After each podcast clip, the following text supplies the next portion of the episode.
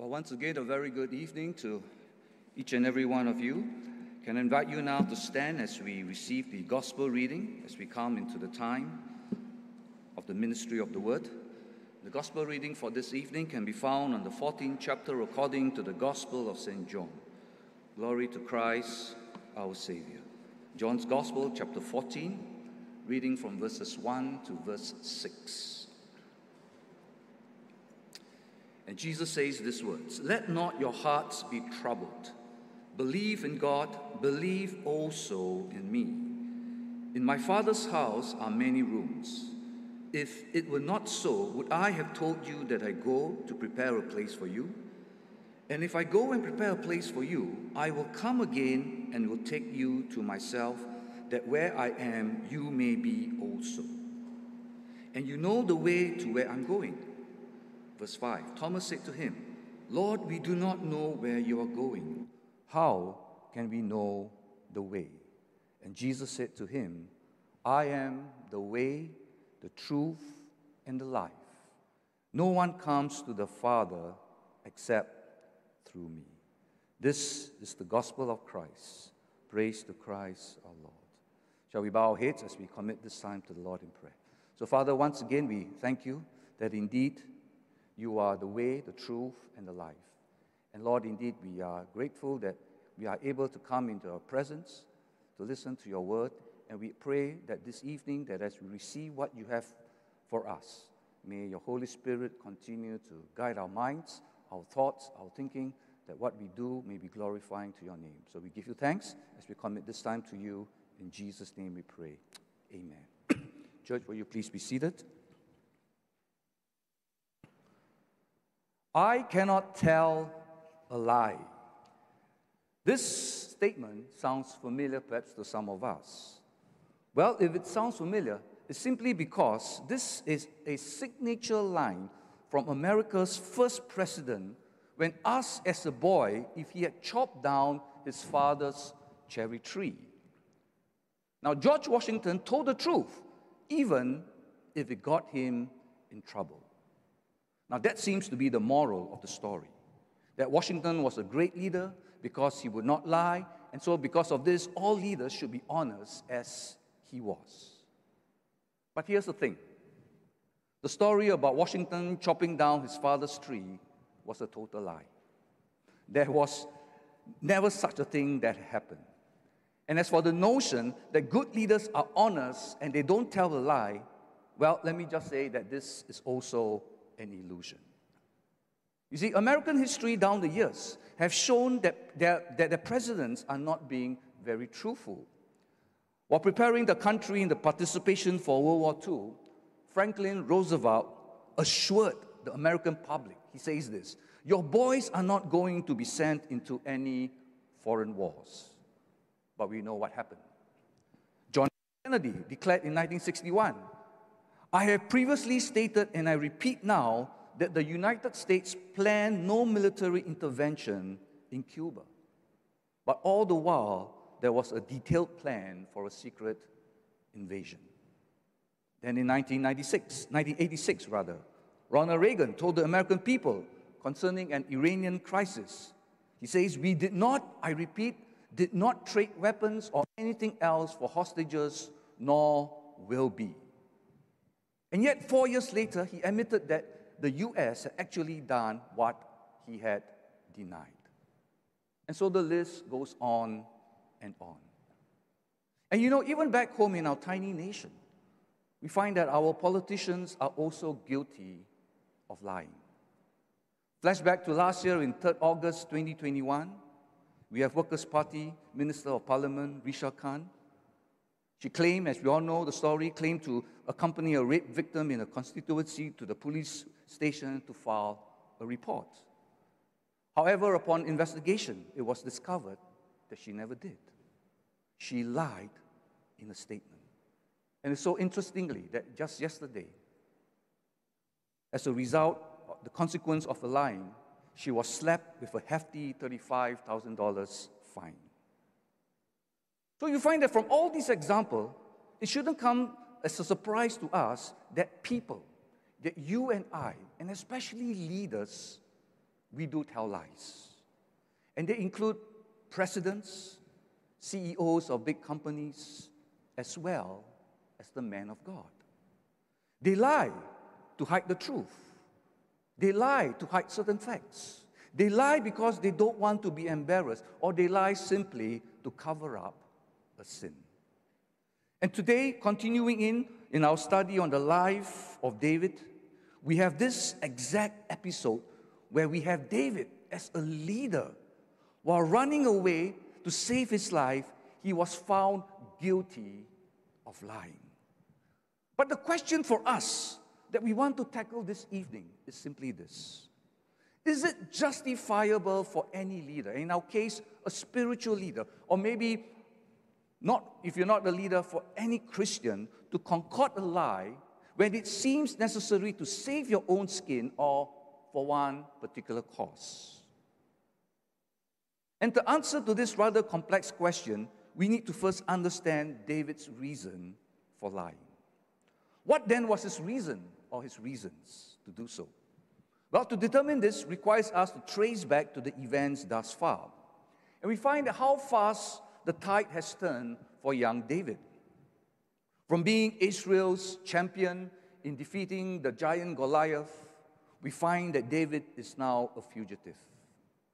From becoming the main man, someone who was well loved and receiving praises from the people, and even by Saul's own household, David is now the scourge of the king who wanted him to be removed. And we can see the following events that occurred in chapter 19. In summary, we find in verse 10 of chapter 19 that Saul tried to spear David while he was playing the harp, and yet David managed to escape. And then in verse 11, Saul ordered his men to kill David as he slept, but it was his wife Michal that helped him to escape. And then if you read from verse 19 onwards, you find that Samuel even hit David and God protected him from Saul's, trees, uh, uh, Saul's soldiers three times with a trance. So apparently, it seems that David didn't seem to be safe anywhere anymore. Whether it was in the palace, whether it was in his home, whether with Saul's children, or even in the presence of God's holy prophet. He was not safe. This brings us then to the passage in Samuel 21 uh, the passage that we want to look for uh, into today as we pick up the story. So if you have your Bibles, can invite you to now look with me to 1 Samuel 21. I'm going to read the whole passage from verse 1 to verse 15. 1 Samuel 21 and verse 1. And we are told that David came to Nob, to Ahimelech the priest. And Ahimelech came to meet David trembling and said to him, why are you alone and no one with you? And David said to Ahimelech the priest, The king has charged me with a matter and said to me, Let no one know anything of the matter about which I send you, and with which I have charged you. For I've made an appointment with the young man for such and such a place. Now then, what do you have on hand? Give me five loaves of bread or whatever is there. And the priest said to, and the priest answered David, I have no common bread on hand, but there is holy bread, if the young men have kept themselves from women. And David answered the priest, Truly, women have been kept from us as always when I go on an expedition. The vessels of the young men are holy, even when it is an ordinary journey. How much more today will the vessels be holy? So the priest gave him the holy bread, for there was no bread there but the bread of the presence, which is removed from before the Lord to be replaced by hot bread on the day it is taken away. Verse 7 Now a certain man of the servants of Saul was there that day, detained before the Lord. His name was Doeg, the Edomite, the chief of Saul's herdsmen. Then David said to Ahimelech, Then what? Then have you then have you not here a spear or a sword at hand? For I brought neither my sword nor my weapons with me, because the king's business required haste. And the priest said, The sword of Goliath, the Philistine, whom you struck down in the valley of Elah, Behold, it is here wrapped in a cloth behind the ephod. If you would take that, take it, for there is none but that here. And David said, There is none like that. Give it to me. Verse 10 And David rose and fled that day from Saul and went to Achish, the king of Gath. And the servants of Achish said to him, Is not this David the king of the land? And did, not, and did they not sing to one another of him in dances? Saul has struck down his thousands, and David his ten thousands. And David took these words to heart and was much afraid of Achish, the king of Gath. So he changed his behavior before them and pretended to be insane in their hands and make marks on the doors of the gates and let his spittle run down his beard. Then Achish said to his servants, Behold, you see the man is mad. Why then have you brought him to me? Do I lack madmen that you have brought this fellow to behave as a madman in my presence? Shall this fellow come into my house? So you find that David's life was in grave danger. And because his life was in great danger, Saul wanted to kill him. David fled to Nob to the priest, to Ahimelech the priest.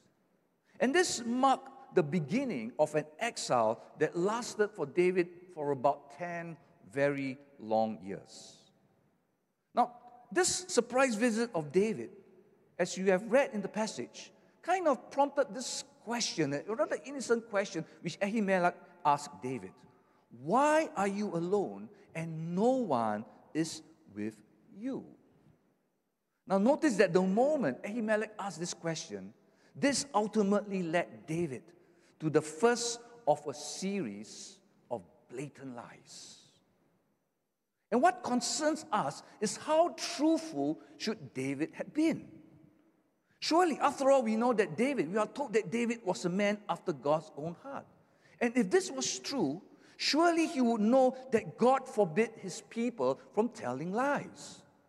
Surely David would know the Old Testament law in Exodus 20, verse 16, that commands this you shall not bear false witness against your neighbor. In short, do not lie. We only need to look to the beginning of creation to see the ramification of lying in Genesis chapter 3, where we are told that Satan, in the form of a talking serpent, lied to both Adam and Eve, hence leading them to the first sin. And in turn, this resulted in Adam and Eve lying to God, causing them to be thrown out of the garden. And so, as the saying goes, which is very true, once you tell a lie, it will lead to more lies. And so, this is why we find God is so against this act of us being untruthful. Because, once again, if you listen to the gospel passage that I've read in John chapter 14, verse 6, we are told that this God that we worship is the God of truth. But coming back to our question then, we find that here then was David's shocking answer to Ahimelech's question, as read in the next verse. David said to the priest, The king has charged me with a matter and said to me, Let no one know anything of the matter about which I sent you and with which I have charged you. I've made an appointment with the young man for such and such a place. Now, notice in this answer of David to Ahimelech, there were two clear lies. And it seems that David was being untruthful, and his untruthfulness is becoming a regular habit for him. Because if you recall, he had already lied to the king via Jonathan for not attending the festival of the new moon in 1 Samuel chapter 20, verse 5 to 7. And then later on, you will read in verse 13 that he was such a good actor for being truthful, for being untru- uh, for, for not being truthful to Achish, the king of Gath, regarding his behavior and pretending to be insane. What an ironic picture, isn't it? David lied. Why? Because he was now no longer the man trusting in God to save him. Let me say again David lied because he was now no longer the man trusting in God to save him. You see, David's thought was only on saving himself, and he was willing to use every means available, including lying, to do so. Hence, we can conclude that lying is a sign of our lack of trust in God. But crucially, let's pick up now the consequences of David's lie. Now, make no mistake, our sins will always find us out. And for David, you find that the consequence of his lies led to the following catastrophic results. First and foremost, going back to chapter 20, verse 33, when he told Jonathan to lie for him, this almost resulted in his best friend, in his good friend, almost being disowned and even killed by his own father. David pushed Jonathan into a compromising situation by fabricating a false story and then you urging him to use it to test Saul. And Jonathan, with such strong bond that he had with David, agreed to this, and it only resulted in a deeper wedge between the father and son. And then we have this incident here in Nob. And as I already stated, there were two lies in what David told Ahimelech. Firstly, the king did not charge David with any assignment. And secondly, David did not arrange to meet any of, of his men. And so we find that the second consequence of lying is simply this that when, once you lie, you will always tell another lie to cover up the first lie. You see, in his hurry, he was without weapon. And so David requested for one of uh, uh, requested for one weapon to which Ahimelech offered Goliath's sword, which was kept under his custody. In his lies, we see no more of the shepherd boy armed with the confidence of God, fearlessly facing the, the giant. Instead, what we have now is a warrior trusting in Goliath's sword, a sign of worldly power. So, fear, fabrication, and feeling for his life, this seems to be the pattern for David nowadays. And this was the second result. He resorted lying. And it got worse because we find that if David's lie here was to protect Ahimelech from Saul's future investigation, he was dead wrong. For the plan failed. As we were soon, as we have heard, the king had all the priests of Nob killed. Why was this so?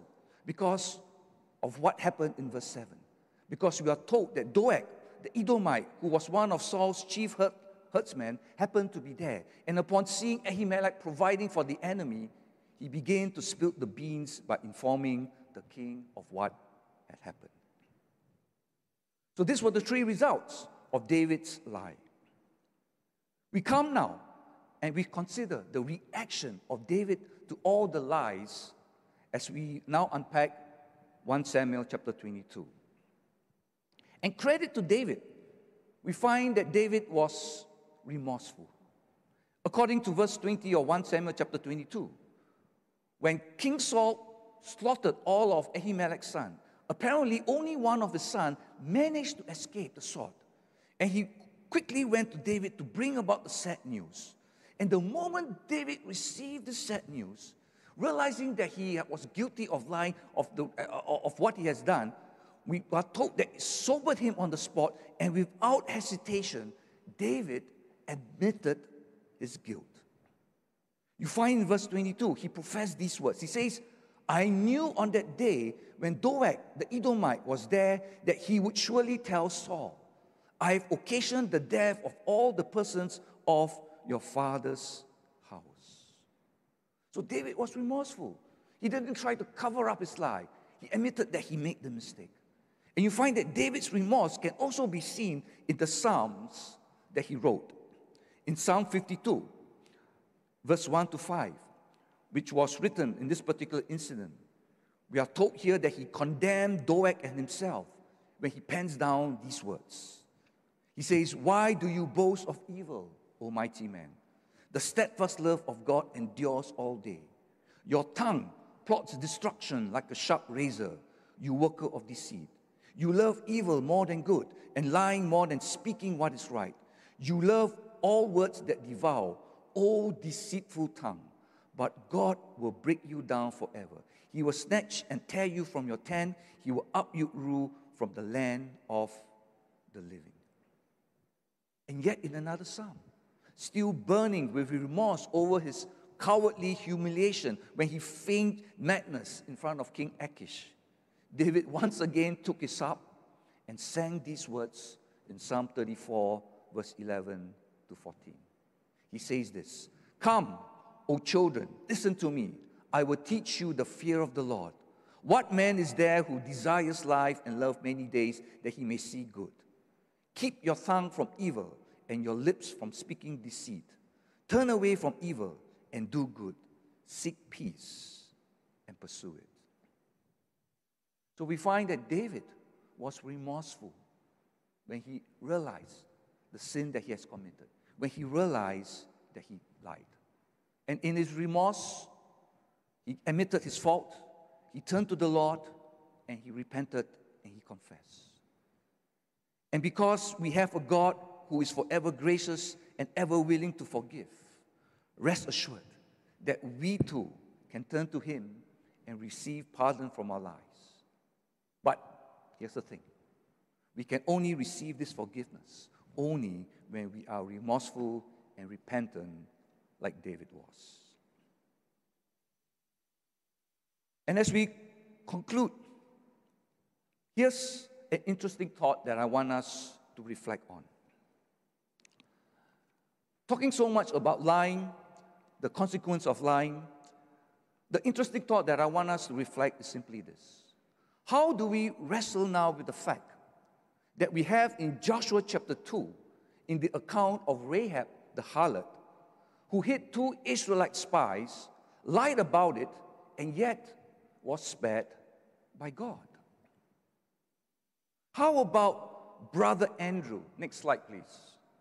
The missionary who smuggled Bibles into the communist country and he lied to border security about it. Or what about the Ten Boom household who hid Jewish families from the threat of the Nazis during World War II? And then when you contrast all these to Acts chapter 5, where we have the story of Ananias and Sapphira, where they lied about the amount given over the sale of a piece of land. Whereas this three example, nothing bad happened to them. But Ananias and Sapphira, if you read in Acts, they lied about what the amount of money and they were subsequently struck down by God and they died on the spot. Think about this for a moment. How can we come to a conclusion? Is God practicing a double standard here? Does this for us as Christians mean that we can, you know, ignore this mandate of lying or take it very lightly?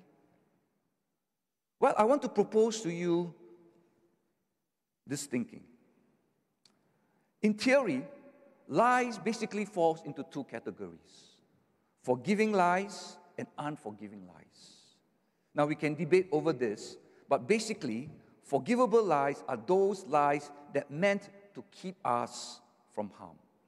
That is to say, we tell a lie because we may be fearful of something bad that may happen to us. So, in this case, the lies that was told by Rahab, by brother Andrew, and the ten booms, well, they fall under this category. They lie for a common good. Unforgivable lies, on the other hand, are lies that hide a sin. People lie to cover up a crime or, put, or in some cases, to protect a politician's future. They lie. and these people lie includes people like Adam and Eve, people like Ananias and Sapphira. This is one possible theory that we can conclude. But the truth of the matter is, we have no real answer to this question. Why is it that some people lie, God doesn't do anything, but some people lie, something serious happened to them? We have no real answer except for the fact that God's ways are not our ways. Isaiah 55, verse 8 to 9 says that his thoughts are not our thoughts. So we cannot comprehend what God wants to do. But the reality is that even though there may be cases where lies are told and nothing happened to these people, listen, this doesn't give us the license to do so. Telling lies should never be a habit for us as Christians, and more so for leaders, and it's something that we shouldn't be practicing at all. And as already established, like any fallen human beings, leaders, we do tell lies. And if we say you haven't told a lie before, then you have already done so because we all are guilty of this. But I want to leave us with another important reflection. What then, when happens when we as leaders, we lie? And also, what happens? What should we do when we know of our leaders who happen to admit that they have done wrong, they have not been truthful? What should our reaction be? You know, recently I encountered this situation with my two older children when I told them an insignificant lie. Yes, pastors also do lie. All right? I accidentally told them a lie. And then on reflection, I realized that, hmm, this was a bad example for me to show to my children, especially as a father and as a pastor. And I felt that, you know, if they come to know about this, this would kind of strain the relationship. And so then to answer the question, if you as a leader, when you lie, our response therefore should be this. We should learn to follow the example of David, to confess it, to admit it, and to tell them that I've lied. And friends, let me tell you that it is difficult. Can you imagine when I came up to my two children and told them, hey, Gabriel, Bethany, I'm sorry, dad told this lie to you. It's quite humiliating. But I think it's important. It may be difficult, but it is worth it. So, what do we do if we are leaders? We lie, admit, confess, and repent. And so, the second question what should we do when we, when we hear that our leaders tell us, hey, you know, Saint I'm sorry, I accidentally told a lie? What should we do? Well, as the Bible teaches us, we should learn to forgive as God has forgiven us. It is unwise for us to hold on to the grudge, and it's wise for us to move on. The bottom line is simply this as leaders, we must all be willing to tell the truth, always. The reality is that when we fail to do so, there will be serious consequence, as revealed in this narrative concerning David's situation. In closing, I want to leave you with this conundrum. If it is so important for us as leaders, as Christians, to tell a lie, yet you find that here is a conundrum. You know, I started earlier the sermon by mentioning a few American presidents, and I'll end with one more. If you think a leader should always be honest, consider the faith, the fate of this next president. Here was a man who vowed during his presidential campaign that he would never lie to the nation. He was a man who brought peace to the Middle East, and he even taught in the Sunday school. He won the Nobel Peace Prize after leaving office, and he has been widely praised for his humanitarian efforts around the world. He built homes for the poor all over the globe. Anyone want to guess who he is? The older ones, probably you may hazard a guess. Which president won the Nobel Peace Prize? Well, the answer is this the president was. The president was sleeping. Jimmy Carter. Jimmy Carter. But get this although he did all those things, yet no one, no one labeled him a liar when he was in office.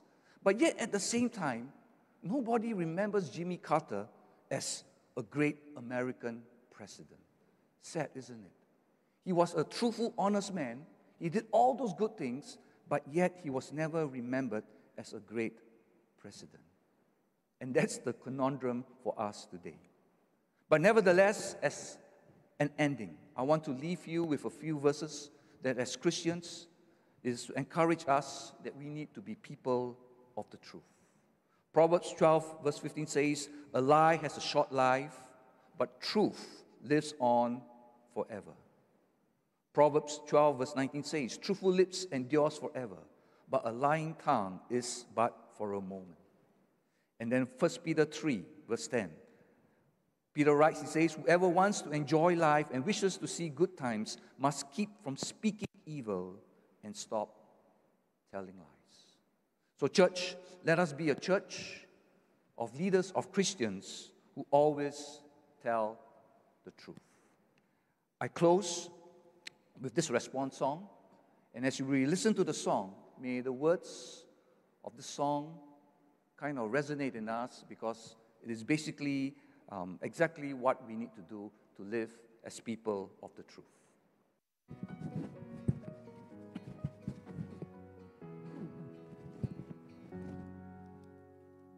Line number one, you're supposed to have it all together. And when they ask how you're doing, just smile and tell them never better.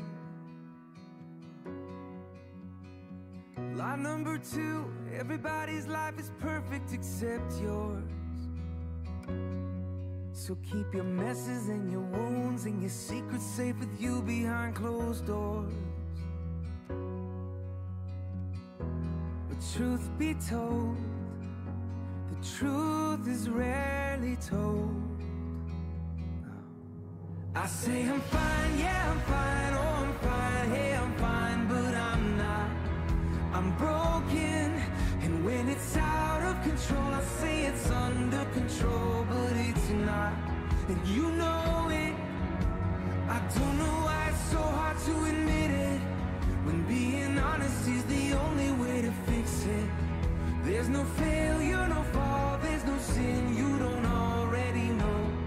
So let the truth be told.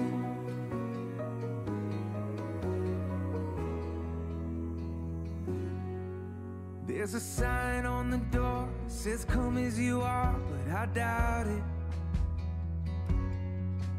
Cause if we live like that was true, every Sunday morning pew would be crowded. But didn't you say church should look more like a hospital? A safe place for the sick, the sinner and the scarred and the prodigals like me. Well, truth be told, the truth is rarely told. Am I the only one who says I'm fine? Yeah, I'm fine. Oh, I'm fine. Hey, I'm fine, but I'm not. I'm broken, and when it's out of control, I say it's under control, but it's not. And you know it. I don't know why it's so hard to admit it. When being honest is the only way to fix it. There's no failure, no